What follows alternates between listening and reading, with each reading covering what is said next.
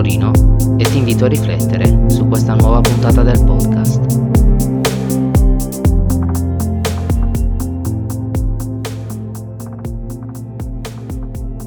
Da oggi iniziamo una nuova serie di appuntamenti su come diventare il milionario della porta accanto. La prima cosa da attuare, ed anche la più semplice, è risparmiare. L'episodio di oggi infatti vuole dare tre consigli su come iniziare a mettere i soldi da parte.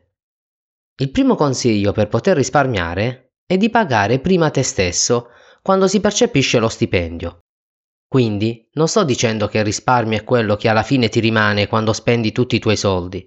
La differenza è che occorre prima pagare te stesso, cioè mettere una certa somma a tua disposizione per un futuro. La novità è proprio in questo piccolo dettaglio. Se una persona percepisce uno stipendio di 500 euro al mese, questa si organizzerà con questa somma, nel senso che cercherà di contenere tutte le sue spese entro le 500 euro.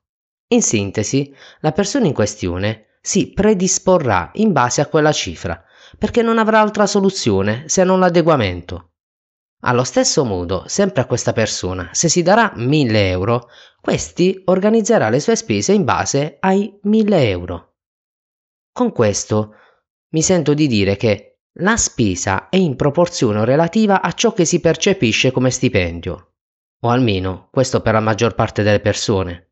Ovviamente, di fronte a queste cifre, dove ho fatto l'esempio, non è che si possa mettere chissà che cosa da parte, ma è solamente un esempio per dire che le persone si regolano in base a ciò che guadagnano.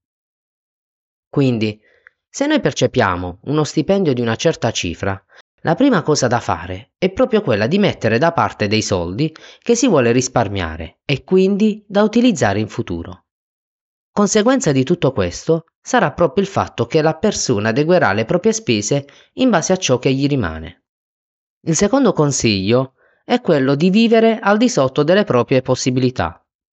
Mi spiego meglio. Ovviamente qui non voglio dire che se uno percepisce delle piccole cifre come 500 oppure 1000 euro, di vivere al di sotto di queste.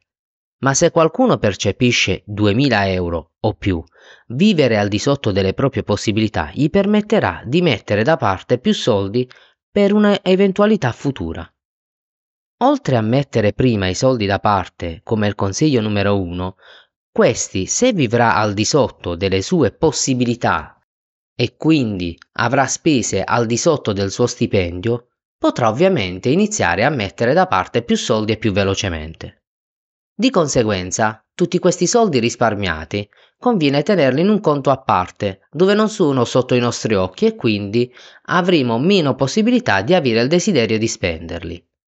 Vivere al di sotto delle proprie possibilità non significa necessariamente vivere meno rispetto a chi dovrebbe risparmiare, ma vuol dire fare le proprie spese in modo oculato e ragionato.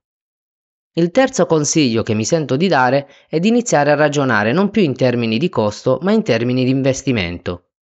Cioè, ogni cosa che si acquista non bisogna vederla come un costo, ma come un investimento. Nel senso che se io acquistassi qualcosa, questo qualcosa dovrebbe darmi un ritorno di un certo valore. Partendo dal cibo, iniziare a vedere con una soddisfazione del proprio appetito, ma nel senso di avere un certo nutrimento per il mio corpo che mi permetterà di vivere meglio. Ancora un esempio.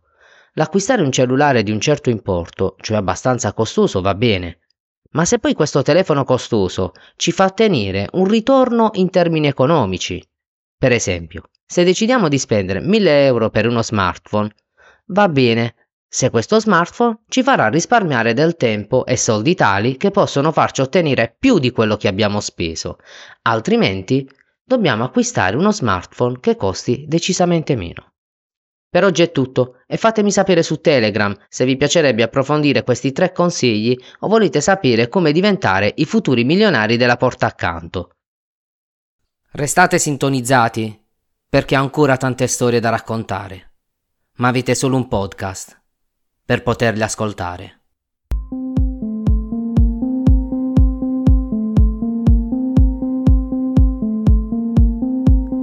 Con Con questo è tutto, ci aggiorniamo sul canale Telegram t.me slash l'angolo di Rino oppure sul blog langolodirino.ml.